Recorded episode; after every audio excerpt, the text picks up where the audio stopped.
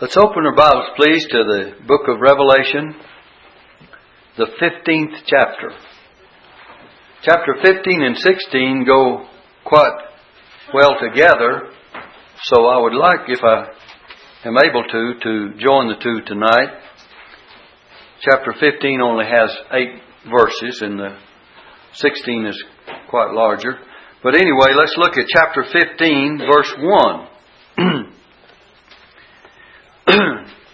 And I saw another sign in heaven, great and marvelous, 7 angels having the 7 last plagues, for in them is filled up the wrath of God. Now this judgment, or all these judgments, these 7 last judgments, 7 last plagues that are about to be poured out, are called a sign. You know, they're signs and wonders. And they're called the 7 last plagues, or the final plagues. That means that they will finish the judgments of God. That when these are over, His judgments will be accomplished. Last means to perform, to finish, to accomplish. And these 7 angels with the 7 plagues, of course, as they pour out their vials or bowls of wrath upon the earth, we'll find, and well, some of them poured out against the sun too, and we'll get to that one when we get in the 16th chapter. But as they pour out these judgments upon the earth, this will finish the judgments of God. However, when we read of it, it's not finished, because chapters 17 and 18 conclude the things that happened to Babylon, and chapter 19 begins to show Christ coming in power and great glory, which will be the finish of all the judgments when He comes at the Battle of Armageddon, which is also pictured in the 16th chapter. So, as we say that they pour out all these plagues and judgments upon the earth, they're finished, and yet they're not complete until we read the 18th and 19th chapter, because those are included in the finish of the judgments. We've told you time and again that what happens in chapter 12, 13, 14 is not finished. It may be announcing something that's going to happen, and it speaks of it anticipating a completion of it. So you have to keep that in mind when you're studying the book of Revelation, or else you'll be lost. So, this sign in heaven, great and marvelous, 7 angels having the 7 last plagues, for in them is filled up the wrath of God. It will be finished. The wrath of God will be finished upon the earth. In verse 2, and I saw as it were a sea of glass mingled with fire, and them that had gotten victory over the beast, and over his image, and over his mark, and over the number of his name, stand on the sea of glass, having the harps of God. Now in the last chapter, I believe we pointed out those that had the harps of God. In verse 2, I heard a voice from heaven, that's 14 verse 2, as the voice of a great thunder, and I heard the voice of harpers, harping with their harps. We have come to believe that these are the martyrs of the Great Tribulation period. Not only are they, in chapter 14 verse 2, singing a song of victory that they had gotten through the blood of the Lamb and through the Word of God, but here they are seen in 15 verse 2, standing upon a sea of glass mingled with fire. Someone might say, well, what does this sea represent? We've talked about it before in the 4th chapter in verse 6, where it represents a sea, and it's a laver, actually. It speaks of a place to wash. It's connected with the Old Testament. Let me read 2 verses of Scripture, 2 passages of Scripture for you. One of them is in 2 Chronicles 4:6. And by the way, it's kind of unique that it's Revelation 4:6 as well. So you look at Revelation 4:6 and also 2 Chronicles 4:6. I don't know how it happened that way, and I'm not going to make a big thing out of it, but it just makes it easier to remember. So in Revelation 4:6 it says, and before the throne there was a sea of glass like unto crystal. And in 2 Chronicles chapter 4 in verse 6, it says this. And this is what Solomon made in the temple. He said he made 10 lavers and put 5 on the right hand and 5 on the left to wash in them such things as they offered for the burnt offering. They washed in them, but the sea, S-E-A, was for the priest to wash in. So it was a laver. It was a brazen laver. It was a place where there was water to wash. The priest would wash their hands and their feet. And if you turn back to the book of Exodus, when it was in the tabernacle, when God instituted it at the beginning before the temple came along, the tabernacle days, well, God told Moses to build in chapter 30, if you will. Chapter 30, verses 17 through 19 to be good. And the Lord spake unto Moses, saying, Thou shalt also make a laver, here you have it, the laver of brass. It's all the same thing. And his foot also of brass, to wash withal, to wash. And thou shalt put it between the tabernacle of the congregation and the altar that was out in front of the tabernacle. There was the brazen altar first and then the front of the tabernacle. And this laver was between, after they had prepared their sacrifices on the brazen altar, they came and they washed in this brazen laver before they came in. A laver of brass, and was filled with water. And thou shalt put it between the tabernacle of the congregation and the altar, and thou shalt put water therein, for Aaron and his sons shall wash their hands and their feet thereat. So when we come over here in Revelation that we're reading, chapter 15, verse 2, John says, And I saw as it were a sea of glass mingled with fire.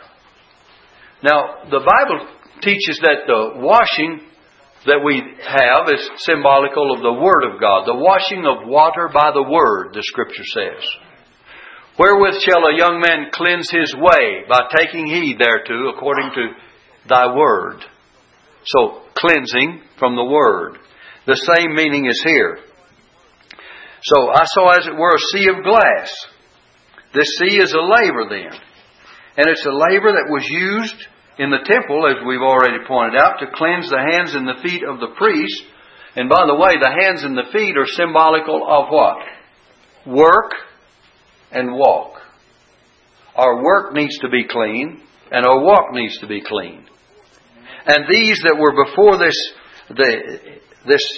standing on this sea of glass, I want you to notice something. If this represents the Word of God and cleansing by the Word, and here it's they don't need any more cleansing because they're holy and they're in God's presence. But they're standing on this sea of glass,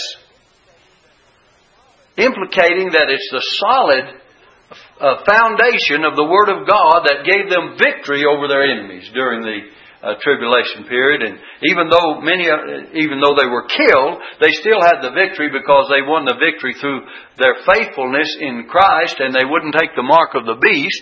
So they really won the victory because they stood for the Word of God, and they were glorified, and they were you'll see all of it coming together as you get these thoughts in your mind. Let's read verse 2 again and you'll see it. And I saw as it were a sea of glass mingled with fire. By the way, fire represents the Word. We'll give you that in a moment.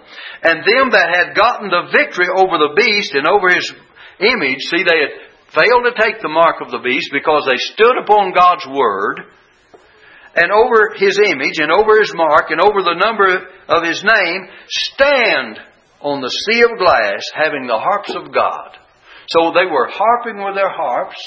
They were victorious over the onslaughts of Satan. They had refused the mark of the beast, and they withstood because of the Word of God. We said the fire represents the Word of God. Look in the book of Jeremiah, if you will, chapter 23. You don't have to look. I'll just read it for you. It says in verse 29, Jeremiah 23, verse 29, Is not my word like as a fire, saith the Lord? So that sea of glass, that laver, represents the Word of God. Here the Word of God is spoken of as like a fire. And he continues to say, saith the Lord, and like a hammer that breaketh the rock in pieces. We could go back and show you all the various symbols of the Word of God. It's symbolized by water. It's symbolized by a hammer that breaks the rock in pieces, and various other things. We might say also that James, in writing, says, when you go and look in the mirror, or the mirror of God's Word, and you see yourself, it reveals what you are. It's like a mirror that reveals our condition. You know, it says, if a man goes and beholds his natural face in a glass and goeth his way, not considering what manner of man he was, he's not paying any heed to what he sees. If you go in the mirror, you see the mirror, and you see smudges all over your face, you say, well, that's all right, I'm not going to wash my face. Well, you see smudges all over yourself when you look into God's Word and say, I'm not going to do anything about it. But He says, be ye hearers of the Word, and be ye doers of the Word, and not hearers only. If you hear it, you do something about it when you see these frailties and these things wrong with you. By the way, it's a peculiar thing that the brass that was used in the Old Testament was used to make mirrors for the ladies to look into.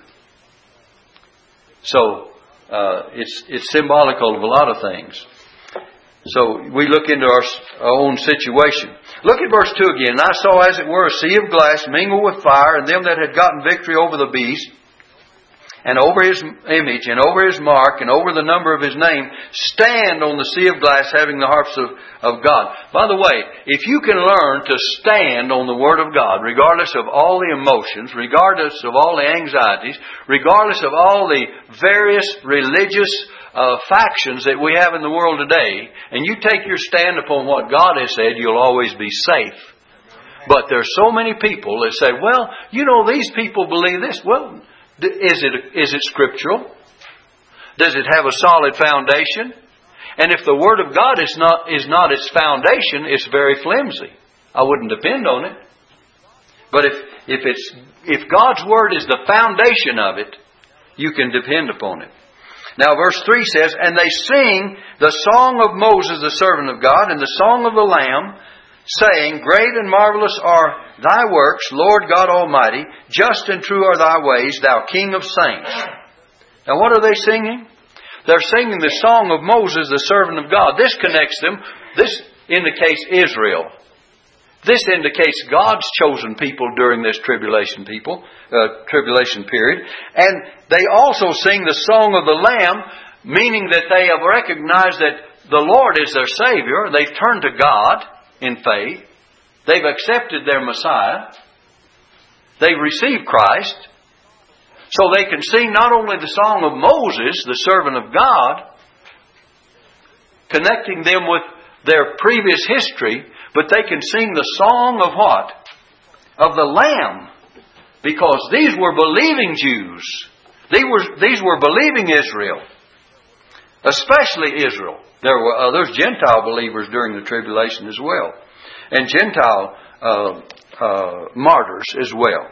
So they sing of their earthly deliverance, that's Israel. And they sing of their spiritual deliverance. Put these two things down beside your margin. Singing the song of Moses, the servant of God, means their earthly deliverance. Singing the song of the Lamb means their spiritual deliverance. And what are they saying? What are they singing? Great and marvelous are Thy works, Lord God Almighty. Just and true are Thy ways, Thou King of saints. You have three names here for God. Lord God Almighty. And each one of them are meaningful. Lord means Jehovah, the self-existent and eternal one. And then God, Elohim, the strong and mighty one.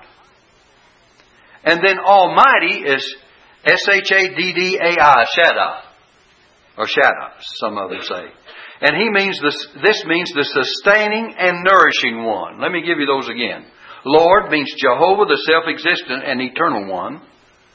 God, Elohim, the strong and mighty one. And then Almighty, S-H-A-D-D-A-I, Shaddai, the sustaining and nourishing one. So, they are singing to God in all the various aspects of His name and title and power and existence. They're attributing all to God in this fashion.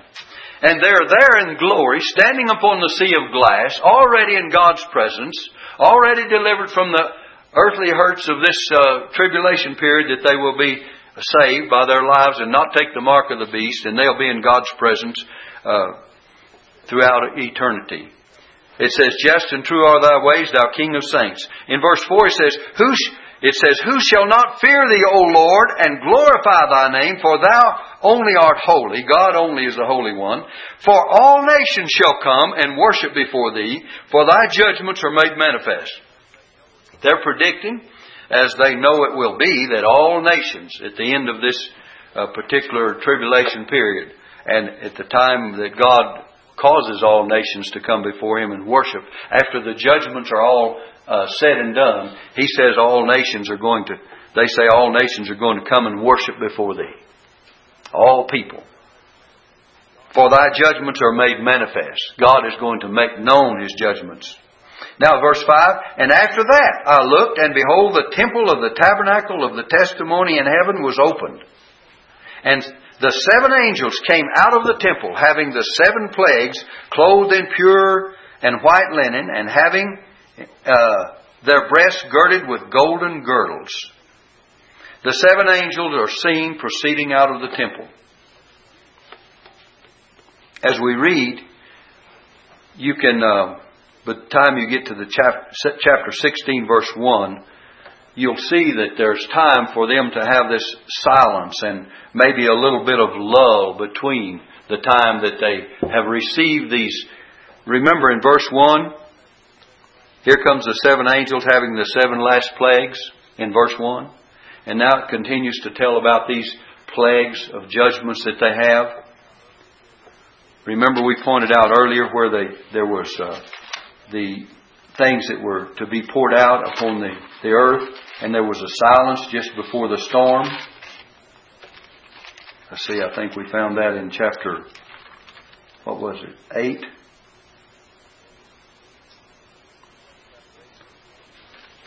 In chapter 8, verse 1, "And when he had opened the seventh seal," at the beginning of the opening of the seals, the seventh seal, "there was silence in heaven about the space of half an hour." So, even here, you can sense that there is a silence or a little lull between them pouring out their vials or judgments, plagues, and the time that they receive them. It's not mentioned here a half an hour space, though you can just read it. But I want you to notice some things about verse 6. "And the seven angels came out of the temple having seven plagues, clothed in pure white and white linen." What is pure and white linen? Symbolical of righteousness, of holiness, "and having their breasts girded with golden girdles." This is divine righteousness. Pure and white linen. And this divine righteousness, the girdles that these angels are wearing, demands judgment. When you find people that are perfectly righteous, and here the angels come with divine righteousness, clothed in purity and holiness and righteousness, then when they look upon an ungodly world that has to be judged, it almost cries out for justice and judgment, doesn't it? We have the same thing today. Even that's supposed to be our purpose over there in Yugoslavia today, that when we look upon the evil that's being perpetrated, it cries out for judgment. It cries out for something to be done. And how much more when God sees it? We see it as men, and we overlook a lot of things. And yet we can detect it from time to time. And I'm not going into whether it's good or bad or the plan or whatever is going on. But we do know that wickedness and murder and killing people deserves someone's attention to put a stop to it, doesn't it? And so, however it's done, whether we have the right plan and doing the right thing, we know that something has to be done. Now then, here, they're clothed with divine righteousness, golden girdles. And one of the four beasts, and by the way, the four beasts here are the living creatures that we talked about way back in the 4th chapter of Revelation in the 5th chapter. The four beasts are heavenly creatures. Now then, the beasts we've been studying in the 13th chapter were two wicked beasts, were they not? But here, these four beasts that's speaking of there in heaven, in God's presence, are really living creatures. So the beast, the word beast here may be a little bit misleading unless you look at it in that light and with that in that context. So one of the four beasts, or those living creatures that we saw previously, we won't go back and rehash all of that, but one of them gave unto the seven angels 7 golden vials full of wrath, the wrath of God, who liveth forever and ever. So these were bowls, or low-cut vials, or bowls. And they were symbolizing God's wrath was full. Remember in the Old Testament one time, God withheld judgment upon the Amorites, and He said this, "For the iniquity of the Amorites is not yet full. The cup of their judgment is not filled up yet."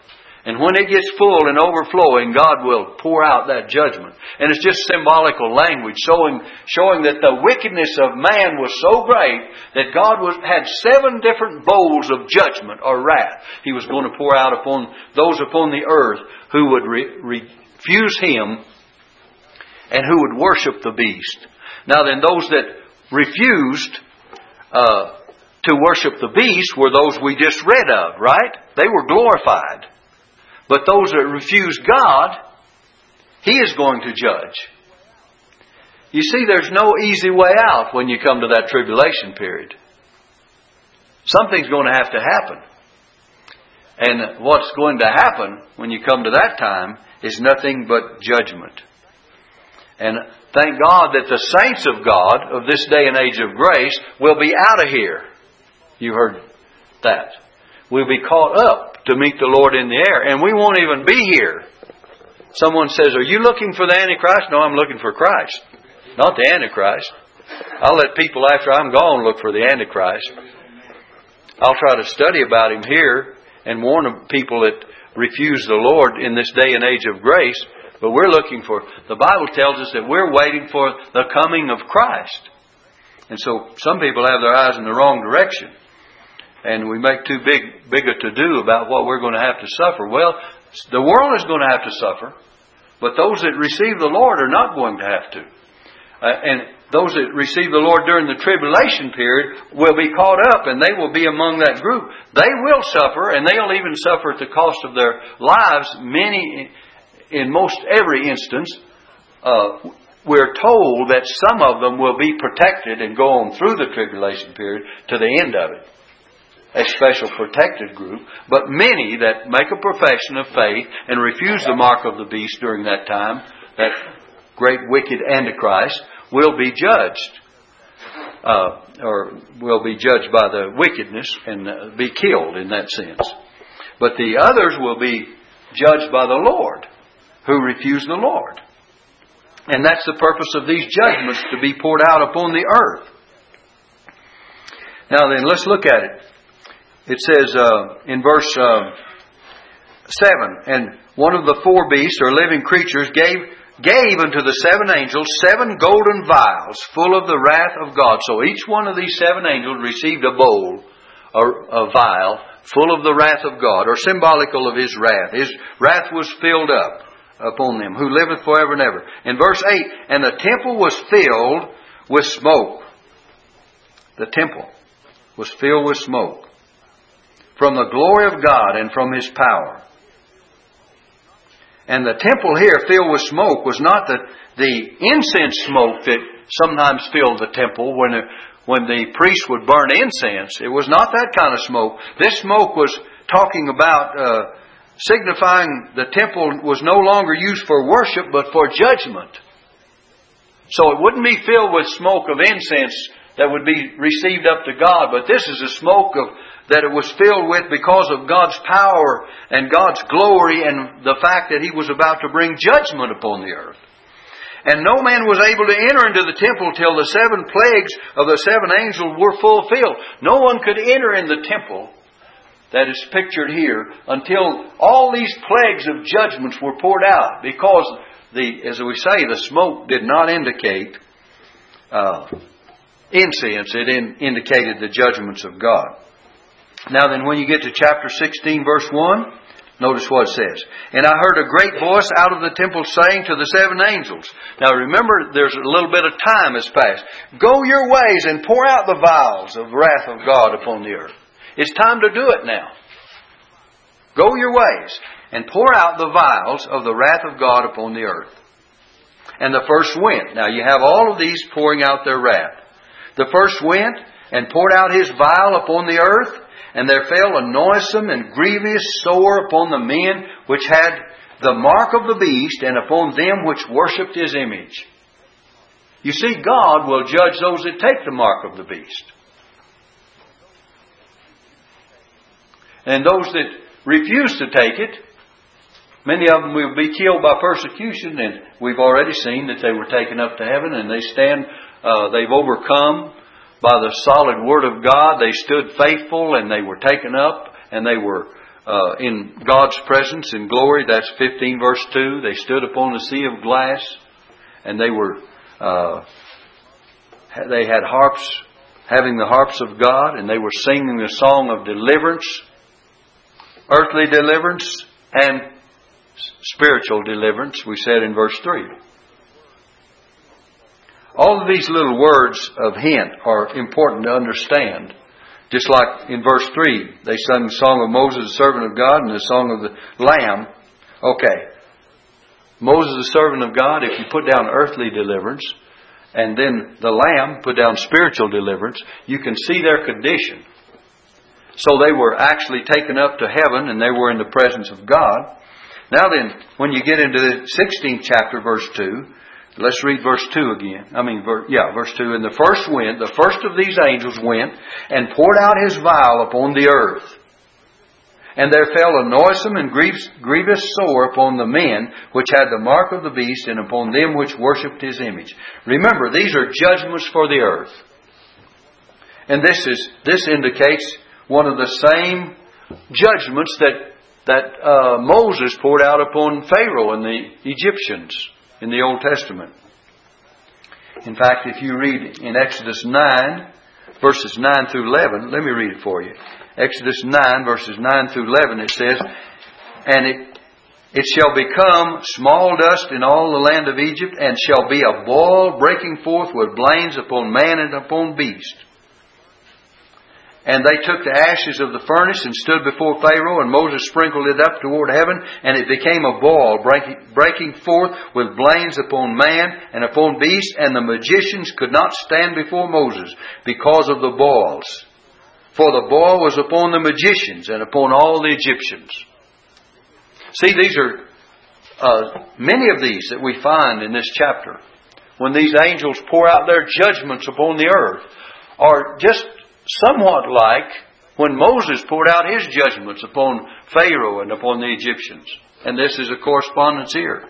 Now look at verse 3. Hold your place where we're studying. Revelation 16 now, verse 3. And the second angel, here's the second one. There's seven. And the second angel poured out his vial upon the sea, and it became as blood of a dead man, as the blood of a dead man. And every living soul in the sea... Every living soul died in the sea. You can find that in the book of Exodus chapter 7, verse 20. And also it's connected with the next verse. Let's read the fourth verse, and then we'll connect these two. And the third angel poured out his vial upon the rivers and fountains of waters, and they became blood.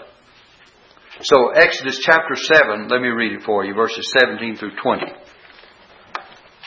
It says this. Thus saith the Lord, in this thou shalt know that I am the Lord. Behold, I will smite with the rod that is in mine hand upon the waters which are in the river, and they shall be turned to blood. See, Moses did the same thing. And the fish that is in the river shall die, and the river shall stink, and the Egyptians shall loathe to drink of the water of the river.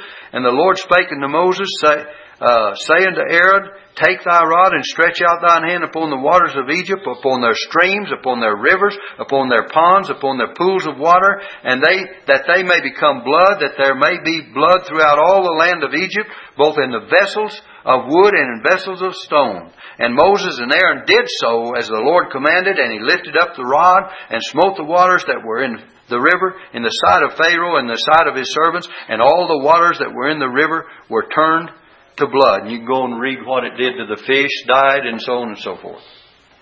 Isn't that what it says here? Revelation 16 verse 3 and 4. It says, every living soul died in the sea, and the third angel poured out his vial upon the rivers and fountains of waters, and they became blood. Someone says, well, all of this is spiritual. All of this is symbolical. Well, I'll admit that there are spiritual lessons to be learned, and probably they will be learning them through these judgments that are literal and physical.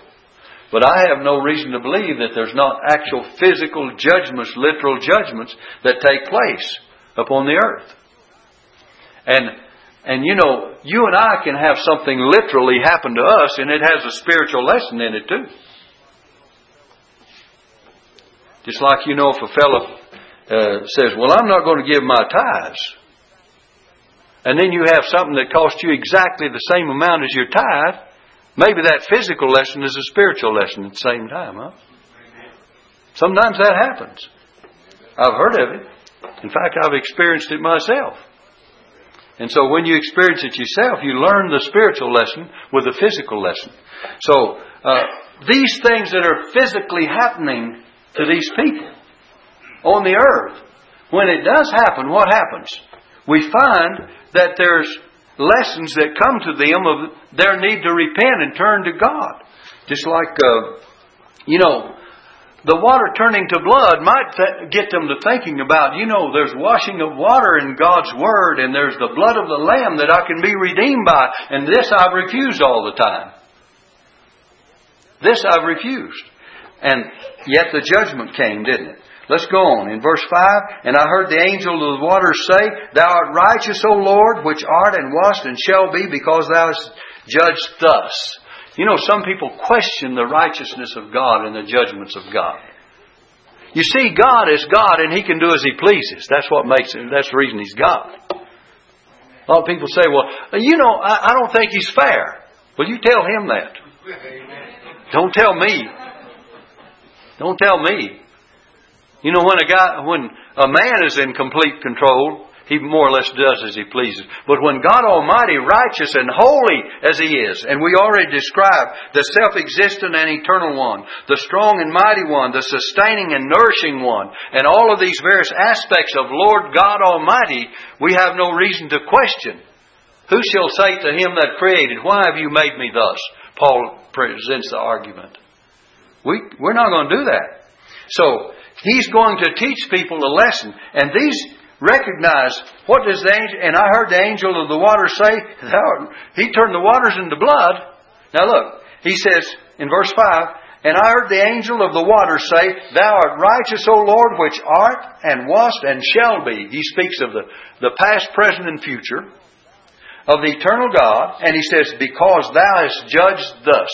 You're righteous in doing what you are doing. Remember, we said they came clothed with the golden girdles in chapter 15, verse 6. Their breasts were girded with golden girdles, speaking of the divine righteousness that demanded judgment. And so when they start bringing down these judgments upon the world, upon the earth, and upon the wicked, they say, God, you're righteous in doing this. Well, they knew it all along, but they just restated that God is righteous in doing. Look in verse 6 now. For they have shed the blood of saints and prophets, and thou hast given them blood to drink, for they are worthy. See? What do we say about the spiritual lesson? They have shed the blood of saints and prophets because of their sin, and thou hast given them blood to drink, for they are worthy. You turn to Exodus 32 quickly. 19 verse and 20. Exodus 32 verses 19 and 20. This is a good verse of Scripture to read. I want you to listen. And this is when Moses came down off the mount, and he had the 2 tables of stone that God had given him, the holy law, and the people had sinned against God and broken all the commandments, and he had these holy commandments in his hand. In verse 19, it came to pass as soon as he came nigh to the camp that he saw the calf. They had made a golden calf to worship. Now listen to this. And he saw the calf and the dancing, and Moses' anger waxed hot, and he cast the tables out of his hands and brake them beneath the mount, because they had broken God's law, hadn't they? So Moses took these commandments and he threw them down and broke them beneath the mount. By the way, God gave him some restored ones later. But he broke them to pieces. And he took the calf. Look at verse 20. He took the calf which they had made and burned it in the fire. Now look. And ground it to powder and strawed it upon the water and made the children of Israel drink of it. They had to drink of the idol, of their idolatry, of their sin. He took the calf and he ground it to powder, strawed it upon the water, and made the children of Israel drink of it. He said, I'm going to make you sick of what you've done. And that's what, look back here now at our text. What does it say? In verse 6, 16 verse 6, it says what? For they have shed the blood of saints and prophets, and thou hast given them blood to drink, for they are worthy. He made them drink of their violence toward the saints and toward the prophets. They had to drink of their sin. Now then, verse 7. You have Revelation 16, verse 7. I hope I'm not carrying you too fast. But look at verse 7. And I heard another out of the altar say, Even so, Lord God Almighty. Here you have it again. True and righteous are thy judgments. You see how it's restated that God is just, He's true, He is righteous. And then it says in verse 8, And the fourth angel poured out his vial upon the sun, and power was given unto him to scorch men with fire. And the men were scorched, they were burned, scorched, if you have a marginal reference, it says burned, with great heat, and blasphemed the name of God which hath power over these plagues, and they repented not to give Him glory. Now then, the sun scorched them. Evidently there was some way that when He poured out His vial upon the sun that God permitted the sun to be extra hot. We talk about someone getting out in the sun now and they'll get sunburned. Imagine if it was, say, even 5 degrees hotter or 10 degrees hotter. Or maybe 100 degrees hotter. Scorching sun. Some of you have been in the desert. I've been in places where it's pretty hot. But I've been in places where you put on a clean chambray shirt at 6 o'clock in the morning when you took a shower, and by 8 o'clock you could wring water out of it. I mean, literally. You'd see guys, the pictures of them, their shirt would look like it was just water soaked, looked like they'd been through a rainstorm. But anyway, be that as it may, the judgment was from the heat of the sun. Now the children of Israel had protection from the sun. God gave them in the wilderness a pillar of cloud by day to protect them from the sun. And a pillar of fire by night to guide them in the way. If you have God's protection, everything's okay. But if you are depending upon you getting along without God and thinking that God doesn't have power to judge, you're mistaken, because God can judge. It says men were scorched with great heat and blasphemed. What did it do to them? Did it make them repent? No. And blasphemed the name of God which hath power over these plagues, and they repented not to give Him glory. Have you ever heard the old story that says that if God makes His judgment severe enough, people will repent? Not so. Sometimes they harden their hearts, just like on Pharaoh. Oh, Pharaoh, and when Moses had the plagues and the power to bring plagues and judgments upon Pharaoh and the Egyptians, the purpose was to get Pharaoh to repent and permit the children of Israel to be delivered, to let them go. And he wouldn't do it. And every once in a while it gets so hot for him, he'd say, Well, I have sinned. And he said, Moses, take away the plagues. One time there was frogs all over, the plague of frogs. Now go back and read it. It's in the context of one of those that we read a little bit ago. God sent frogs all over the land, unclean. By the way, we'll have frogs in this in the next few verses. Typical of the unclean. And in many ways, and we cannot go back and give you all the details of how they're typical of the unclean. But by the way, there were unclean animals as well. But let me give you this. But there was a plague of frogs all over the land. And Pharaoh says, I have sinned. And he says, Moses, praying to God, get him to remove the frogs. You know what old Pharaoh said? Moses said to Pharaoh, he says, when? He says, tomorrow. One more night with the frogs. You know, a lot of people are going to repent of their sin, but not now, preacher, while you're preaching. Not when you give the invitation. Not today. I want to put that off. There's going to be a day I'll do that. And a lot of people are so concerned about not yielding their pride and becoming humble before God and accepting Christ, joining the church, becoming a member, lining up with God's people, that they get so close and yet they will not do it. Because of what? They want to spend one more night with the frogs. There's just certain sins they can't give up. They just say, well now preacher, if I joined the church, you'd expect me. Yeah, I would. God would expect more than that. Wouldn't He? God would expect more than that. So, don't ever think that you're fooling anyone but yourself. You're not fooling the preacher, and you're certainly not fooling God. Because when you get right with God, you're willing to say, Lord, I want you to have your own way in my life. I want to live a Christian life, and I want to serve God, and you'll come into the place that you need to be in your spiritual relationship. All right, let's look at this quickly, if you will. I want to try to go on. It says in verse 10, and the fifth angel poured out his vial upon the seat. And by the way, the seat here is the throne, the seat of the beast. Back earlier in the passages of Scripture, even in the letters to the churches, well, it says where Satan's seat is or Satan's throne is. And the word seat here means his throne. So the fifth angel poured out his vial upon the seat of the beast. He's getting right down to the one that whose kingdom needs to be hit with judgment, and his kingdom was full of darkness. This was another judgment that was upon Pharaoh and upon the Egyptians. There was a darkness that could be felt, if you remember. And at the same time, the children of Israel had light in their dwellings. But look, here is not only the darkness, but it says, "For they gnawed their tongues for pain, and blasphemed the God of heaven because of their pains and their sores, and repented not." Notice again, and repented not of their deeds. Doesn't make any difference what God did. They still didn't repent. Now look at verse 12.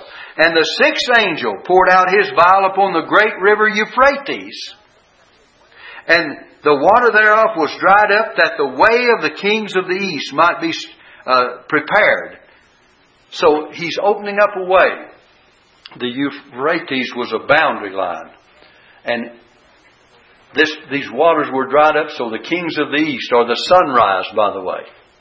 Some have said it could be from China, Japan, or those eastern, many of those smaller eastern nations, that all the hordes, great, huge numbers, how many million people do they have in their armies that could come against? And by the way, it's preparing for that battle of Armageddon.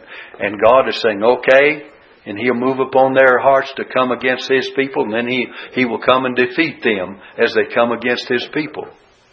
We're going to find that as we progress along. We just have to state it now and go on. But the battle of Armageddon will take place, and all these nations will gather against God's people. And when they do, God is going to bring judgment. Let me see if I can find one quickly in the book of Zechariah. Okay, let me read Zechariah 12, verses 2 and 3. It says, "Behold, I will make Jerusalem a cup of trembling unto all the people round about, when they shall be in a siege both against Judah and against Jerusalem. And in that day," listen, verse 3, "and in that day will I make Jerusalem a burdensome stone for all people. All that burden themselves with it shall be cut in pieces, though all the people of the earth be gathered together against it." And so God is going to make the way for the... When this angel, the sixth angel, pours out the vial, back in our text, 16 verse 12, upon the river Euphrates, he's going to make the way of the kings of the east might be prepared that they can approach and come in against his people. Now verse 13, and I saw three unclean spirits like frogs. Here's the unclean. Spirits like frogs come out of the mouth of the dragon, that is Satan, and the beast, and out of the mouth of the beast. This is the head of the empire, the political beast, and out of the mouth of the false prophet, which is the false prophet, and is the personal. He is the personal Antichrist. I've stated my convictions about that in earlier dealings in the 13th chapter of the two beasts. One rises up out of the sea of nations. Some say even the Mediterranean area. And that will be symbolical of the emperor of the revived Roman Empire. And we're told in the book of Daniel, and we gave you some evidence of that in the 13th chapter of Revelation, that will come into existence during the tribulation period. And then another one, Revelation 13, I believe it's verse 11, is it? Where you see a beast rise up out of the land. Yes. And he has two horns like a lamb, and he spake like as a dragon. And this is the false prophet. And he is also the Antichrist. And when I stated my convictions about that one evening, I want you to know that some of the best scholars, even though you'll find a division, some will say that first beast is the Antichrist and the second one is just his co-worker or whatever, and agrees with him. But the reason I gave you what I did is because